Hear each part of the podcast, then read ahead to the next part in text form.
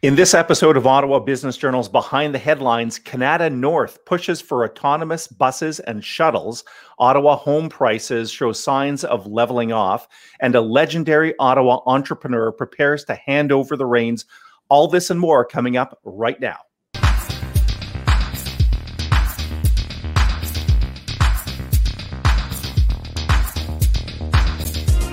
Behind the Headlines is brought to you by Nelligan Law. Their profession is the law, their product is peace of mind. Hello and welcome to Behind the Headlines for the week of July 12, 2021. I'm Michael Curran from the Ottawa Business Journal. Thank you for joining us today. Uh, Behind the Headlines is a regular podcast from OBJ to explore the most popular local business stories. I'm happy to have my two colleagues from OBJ here with us. Uh, as usual, Peter Kovessy and David Sali, welcome to you both. Let's dive uh, right into this episode. We have story number one, which involves, as mentioned, Kanata North Business Association, which is the association that represents about 500 plus technology companies, as the name suggests, North Kanata, uh, made an attention grabbing uh, headline this week. They proposed having transit operators run autonomous buses along March Road and Highway 417, as well as an automated vehicle shuttle service that could be ferrying workers around the area's tech park as soon as next year. All this would cost potentially 35 million. Dave, uh, what are some of the economic development officials saying about this? Uh, well, Mike, as you say, yeah, this is uh, this this is quite a major announcement. I mean, we've um, we've known for a while now that obviously Kanata North is kind of a hotbed for uh, for AV uh, technology, right? You've got companies out there like BlackBerry QNX. Uh, Ford is doing a lot of research into this. Um, you've got other local uh, startups that are really getting into it. Uh, Area X.0 is in town here, which is like the biggest test track pretty much in Canada for AV technology. So the Kanata North um, Business Association really feels like it's got uh, kind of a big uh, head start here on uh, on a lot of other places. So why not try and um, try and get a pilot project going to really test this stuff in real world conditions? And um, and you get a couple of things out of this. Obviously, it uh, you know it, it helps move people around as as um, as they're trying to find better ways to get the 20 plus thousand workers uh, who go, come into the park uh, every day under normal conditions when everyone's back at work. Uh, so they want to be able to move them around um, more efficiently. And also, it, it's really kind of seen as a um, as a way as a, as a way to test drive this technology, if you will. Um, and so uh, and and with with local companies here um, being so involved in it. Uh, they they feel like as Jenna Sudds, the counselor for the ward, says, you know, this could demonstrate what is possible in the field of AV technology, um, so that uh, Ottawa is really ready when the technology really uh, matures and uh, and comes into its own. Uh, that local companies here can really be poised to take advantage. Invest Ottawa is going to be very involved in this, um, and their CEO Michael Tremblay uh, you know, he said um, uh, he said that uh, uh, that that they that he really feels um, like this is going to cement Ottawa's status as an AV tech hub. That a lot of local companies have already started blazing a trail. Uh, think of companies like SmartCone, Smats Traffic Solutions. They're already testing their products out at Area X.0. So this is just going to put even more of a spotlight um, you know, on products that um, that Ottawa is already becoming known for, and and it'll, really allow it to showcase uh, its abilities um, in a real world setting, so to speak. Yeah, uh, I mean that's the interesting part of the idea. I think, as you touched on, Dave. Like a lot of this technology is being demonstrated in Ottawa. It'd be great to see it actually happen, right, in a real world. You know, with snow conditions and and rain and so on and so forth. Uh, but, but besides that, Peter, the whole kind of let's let's make demonstration projects real. There's another angle to this story uh, that makes it important for KNBA. Um, tell us more about that.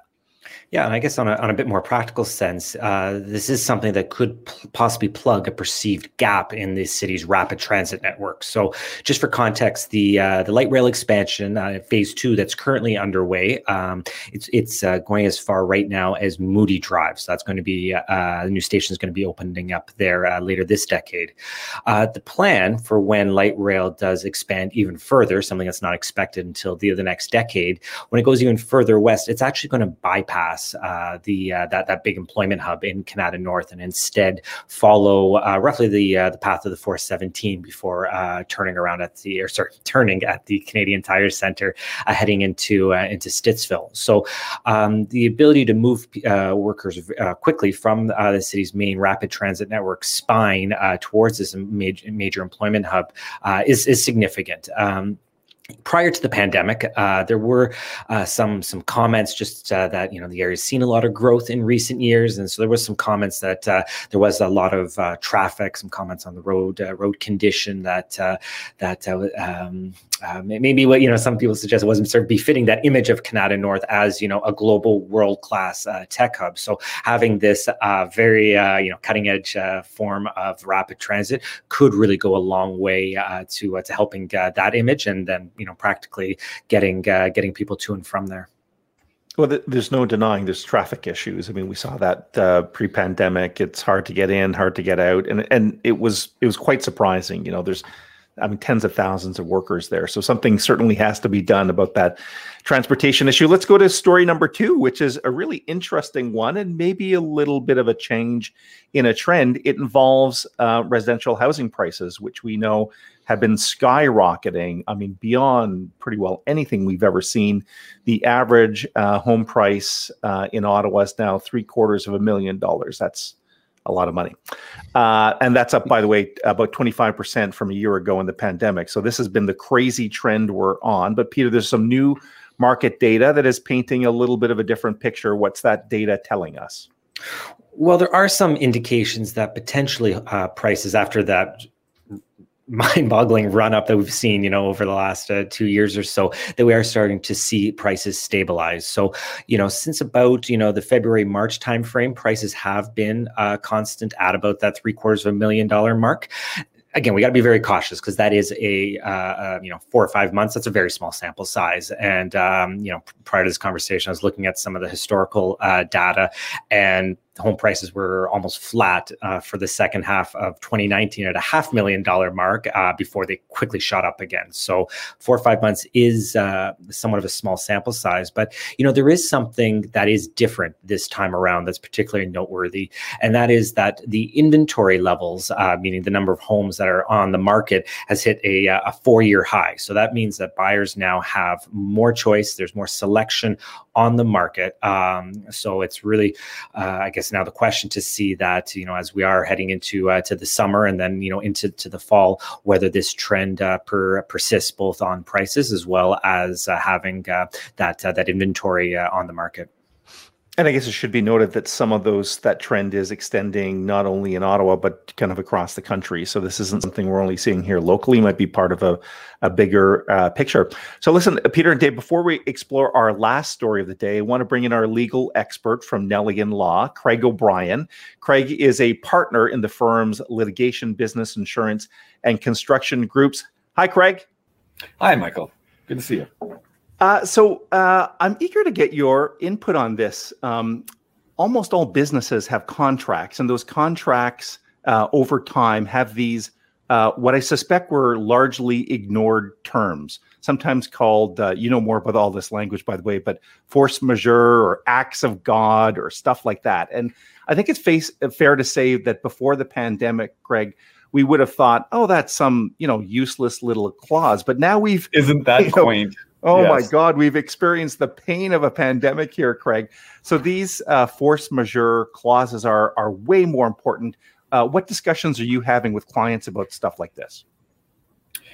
Well, it depends on which client. Obviously, there are some that you would want to um, keep the force majeure clauses as narrow as possible, and uh, if I'm negotiating on the other side of the coin, I want a force majeure to um, be as broad as possible.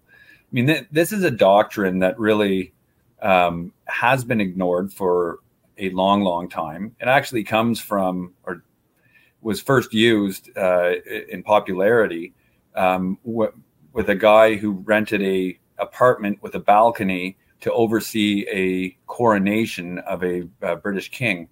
When the coronation was delayed a week, he wanted to get out of the rental uh, contract of, of the unit and was actually able to uh, successfully do that. From that is a long, long time ago. And from there to here, um, things have drastically changed. In the pandemic environment, we are seeing, usually from employment contexts, that um, the force majeure can be used and has been applied to the pandemic. It's really a, a scenario where neither party to a contract could reasonably have foreseen what occurred. So, in the instance of a pandemic, um, it will be applied and has been applied when government regulations now preclude businesses from operating in the way that they were meant to. And, and it was sort of this is a dumb question. So is force majeure going to automatically include a pandemic, or you know, if a company watching this wanted to uh, make sure they have the right language, do they have to be specific about a pandemic?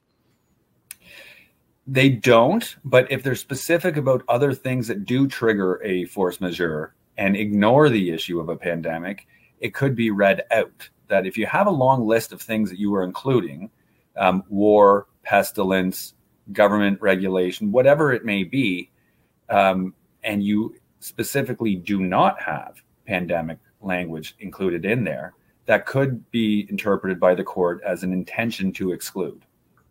It sounds like it's fairly technical. So this is definitely one of those cases. I mean, maybe all of them are.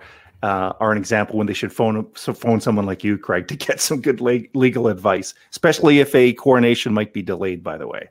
Yeah, no, exactly. um, the yes, the, there are certainly it's very fact specific as well as being um, quite a technical area. And frankly, it does not have the same treatment by our courts over time that other issues do.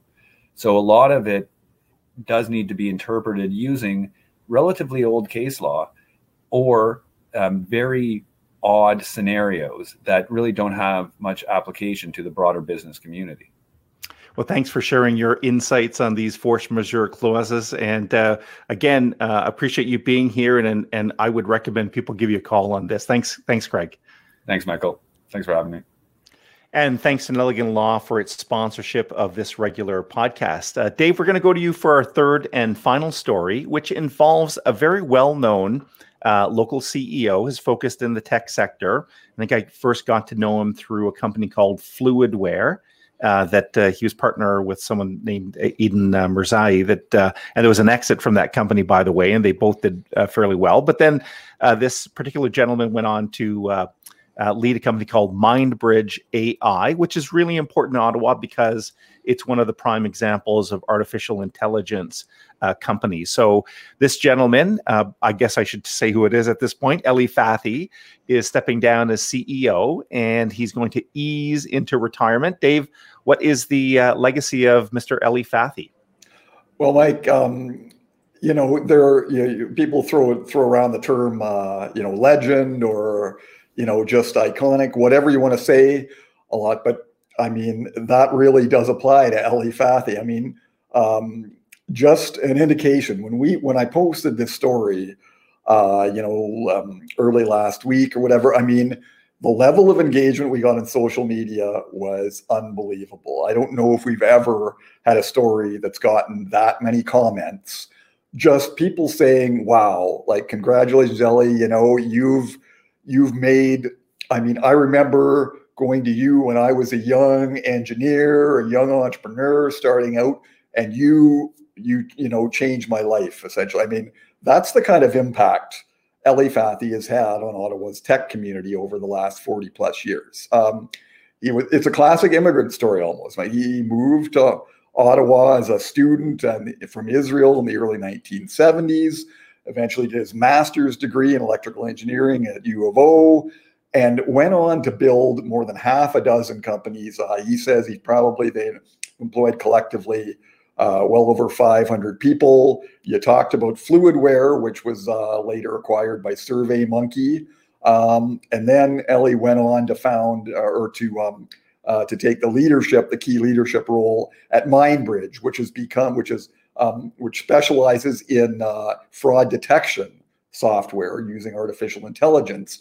And it's really become a world leader. Uh, works with the Bank of England, the Bank of Canada. Forbes has just recently named it one of the, uh, essentially one of its top 50 fintech companies, uh, sort of to watch. Uh, um, so, I mean, it has really made a name for itself on the world stage in an area where Ottawa is still kind of trying to come out of the shadow, say, of places like Montreal that really have established themselves as AI hubs. So, Ellie has really made it, his, his presence felt uh, in in all kinds of areas of tech, and and um, and he also went to uh, he also went to Algonquin, and in 2016, um, Algonquin named uh, him one of its uh, you know alumni, distinguished alumni of the year, uh, just for the impact uh, he's had uh, over the last four decades on countless people in the industry. Um, he's very involved still as a mentor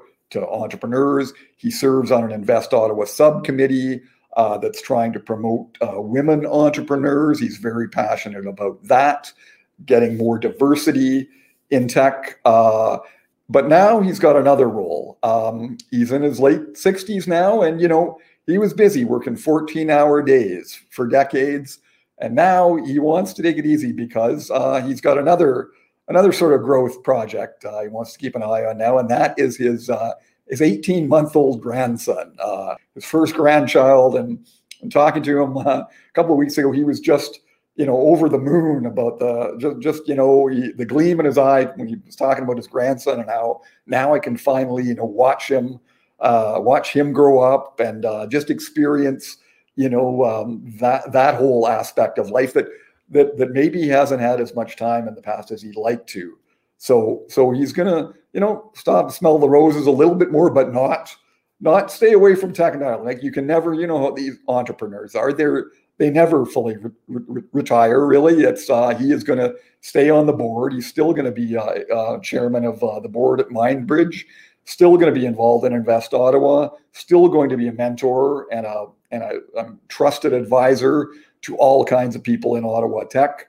Um, so, uh, so his his influence is going to continue to be felt, no doubt, for years to come.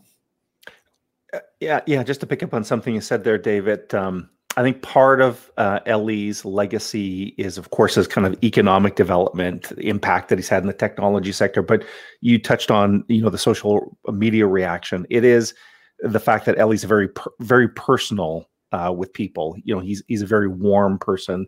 He has he has a tremendous amount of wisdom when you speak to him. So people are drawn to him. So uh, I'm not surprised. It's partially Ellie the person, and it's par- partially you know what he's the impact he's had on uh, Ottawa that will be fondly remembered. And as you said, I'm sure we haven't seen the the last of Ellie. So listen, uh, we're going to wrap things up. Thanks to you, uh, David, Peter. Uh, I'm going to ask you uh, what we're working on. Uh, it's the summer month, so maybe it's a little bit slower, but nothing really slows down at OBJ. Uh, so one thing that uh, that I'm looking forward to is uh, this Wednesday um, I'll be uh, co-hosting a webinar with our colleague uh, Lisa Thibodeau, all about how businesses can apply machine learning within their own companies. So machine learning, it's, it's all around us. Netflix and YouTube know exactly what I want to watch. My inbox knows which messages are important and which ones uh, look a little dodgy. Um, my word processor increasingly is finishing my sentences. So this this is a technology that's really gone mainstream. It's being used by accounting firms, law firms firms, uh, a whole host of different different businesses. It's not just the realm of academia or big tech anymore.